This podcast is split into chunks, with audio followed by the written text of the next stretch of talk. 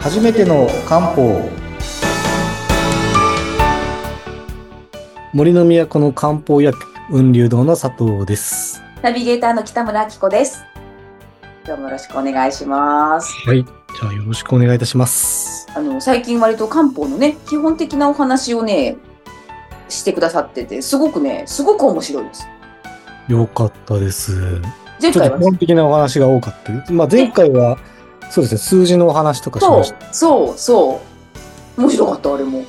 ほらよかったです、そしたらですね今日もちょっと基本的で、はい漢方が何をやってるかということと、なんかよく漢方って長く飲まなきゃみたいなイメージがあるんですけど、うんうんそれはですね、西洋薬と漢方薬の使える範囲が違う。うん。ですねなので、ちょっとそこを、えーお話ししようかなと思います。あの、よく出てくる未病とかそういう単語もああ、未病と。思うんですけど、病気になる前。そうですね。はいはい。で、ちょっと開始する前ですね、北村さんには、またチャットで、時々用語説明をしてもらえるように、チャットで。ちょっと待って。ちょっと待ってくださいね。今、えっ、と、これ聞いてくださってる皆様、時々ですね、佐藤さんは私に、この、ズームで収録してるんですけど、チャットでね、漢字を送ってくれるんですよ。で、これを説明しろという、いやいやいや、ちゃんと説明したんですけどしますから、しますから、待って待って。あ、でも、待って待って、今ね、二つ送ってくれましたね。うん。あの、送ったのが、正しい木って書いて、まあ、正気って言うんですけど、うん、正規、うんうん。もう一個が、あの邪気邪気、ですね。邪念の邪、邪ですね。邪。で、簡単に言うと、この正しい気の正気は、まあ、体を正常にしようとする力うん。まあ、ただし、えっ、と、低、まあ、免疫力とか自然治癒力とか、ここら辺が入ります。で、邪気は、病気の原因になれば何でも邪気です。で一応漢方の考え方で言うと、まあ、常に自分が持っている正気とうん、まあ、邪気が戦って、正気が勝てば病気にならないし、邪気が勝てば病気になってしまうっていう考え方。なので漢方って何やってるんですかというと、すごいシンプルに、この正気を補って邪気を除くというのを常にやってます。うーん、はい、はい。正気を補って邪気を除いてうん、病気にさせないっていうのが理想。うん、うん、うんです。ねわかるわかる。うんで、西洋薬の範囲っていうのは、うん。基本病院に行って何か症状とか病名がついてお薬出されますよね。はい。要は邪気が勝ってる状態で初めてお薬出されるんですよ。うん。正気と邪気が戦って、邪気が勝って病気になって発病しましたよ。なんか症状出ましたよ。で、病院でお薬出されますよね。そうですね。要は、病院に行って、特に診断して、なんか症状がないとかうん、数字に問題ないってなったらお薬出されないんですよね。うーん、なるほど。健康診断なくて OK です。じゃあこれ飲んでください。西洋薬だったら多分ない。はいうんうんうん、確かにそうですね。うんうんうんうん。でも漢方の場合は、正気と邪気が戦って、例えば、未病ってよく言うじゃないですか。病気の一歩手前。あれ何かっていうと、正気が例えばちょっと減ったりとか、うんうん邪気が増えていて、このままやると邪気が勝っちゃいますよっていう手前の状態はいが未病なんですよ。だから、正常な状態よりも正気が減っちゃってるとか、うんうん正常な状態より邪気を多く受けちゃってるという状態が未病なんですね。なるほど。はいはい。なので、漢方の飲み方の理想っていうのは、そもそも病気にさせないのが理想なんですよ。うーん。もちろん病気になってからも使えますようん。だけど、そもそもの理想は病気にさせない。つまり、正気が減り始めてるとか、邪気が伏し始めてるっていう未病も対応するので、うん要は発病状態も未病状態も漢方の対象なんですよ。だから西洋薬に比べれば、当然飲む期間長くなりますよ。そうですね。う予防的に使うので。ーん。で、普段から飲んで、要は普段から正気を補ったり、普段から邪気を除いて病気にさせない。これが理想ですか、うんそうですね。そうしたらずっと健康でいられますもんね。そうですね。うん。で、まっとうな人なんてなかなかいないんですよ。うんもう正気100%ありますよとか、邪気ゼロっていう人はいないわけ。まあまあ、なんかしらみんなね、なんか、マイナスが起きてますけど。だから基本的にまあ、えっと、いろんな漢方普段から使うっていうことになるんですけど、うん。じゃあどういうものが邪気かっていうとですね、うんもうこれを聞くとですね、まあそれは普段から飲みますよっていうふうになるんですけど、例えば、暑すぎる寒すぎるもうん、その人にとって病気の原因になれば、それ邪気なんですよ。さっきも言った通り、病気の原因は何でも邪気なんですよ。あー、なんでも、何でも、だから何でも湿度が高すぎる、逆に引きすぎて乾燥するうん。これも邪気です。はい、はい、はい。暑すぎる、寒すぎるも体にとってマイナスの影響を与えれば、これは邪気です。うん、うん。病気の原因は何でも邪気。って見なすんですね。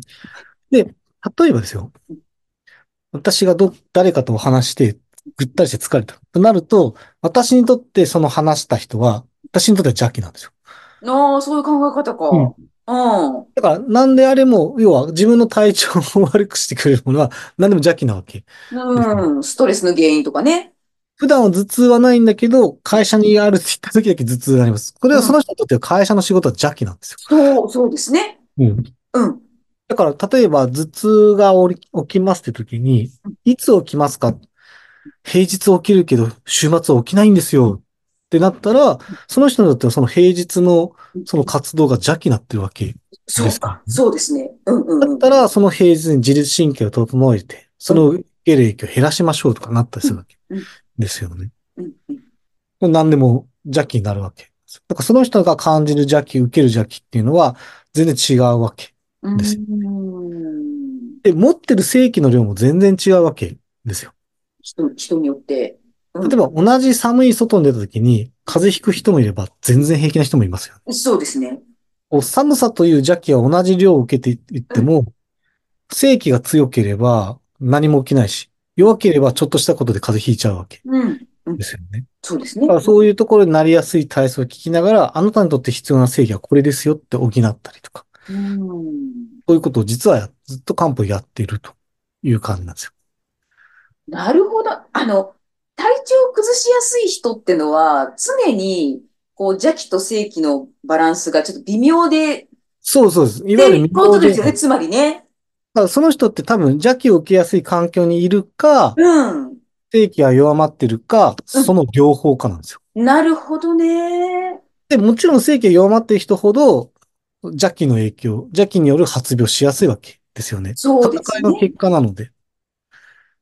例えば、コロナの時だって同じクラスターを受けた場所でも、全然感染しない人もいれば、もう3回ぐらいコロナになりましたっていう人もいるわけ。そうですね。ね。うん。それ何かっていうと、持ってる正気が強ければ、同じウイルスの数が入ってきても平気な人もいれば、うん。正気が弱いからちょっと入ってきちゃっただけで、すぐ感染する人もいたわけですよ。でこれ漢字で書くとね、正気、邪気って、気って気分の気ですけど、はい。あの、言ってみればなんか、体力とか抵抗力とかそういったイあ、メージですか？正気はそういうに近い。うーん。邪気はいろんなものが当てはまりますよね。もう、もう何でも、さっきも言った通り、環境であれ、うん。場合には自分の感情であれ、うん。外から入ってくるウイルスであれ、うん。うん。うん。何でも、先ほど言った通り、病気の原因になるものは何でも邪気。うん。で、どのぐらいの邪気で発病するかどうかは、その人が持ってる正気の量。うーん、なるほどね。はい、はい、はい、はい。このバランスですからね。うん、うん、うん。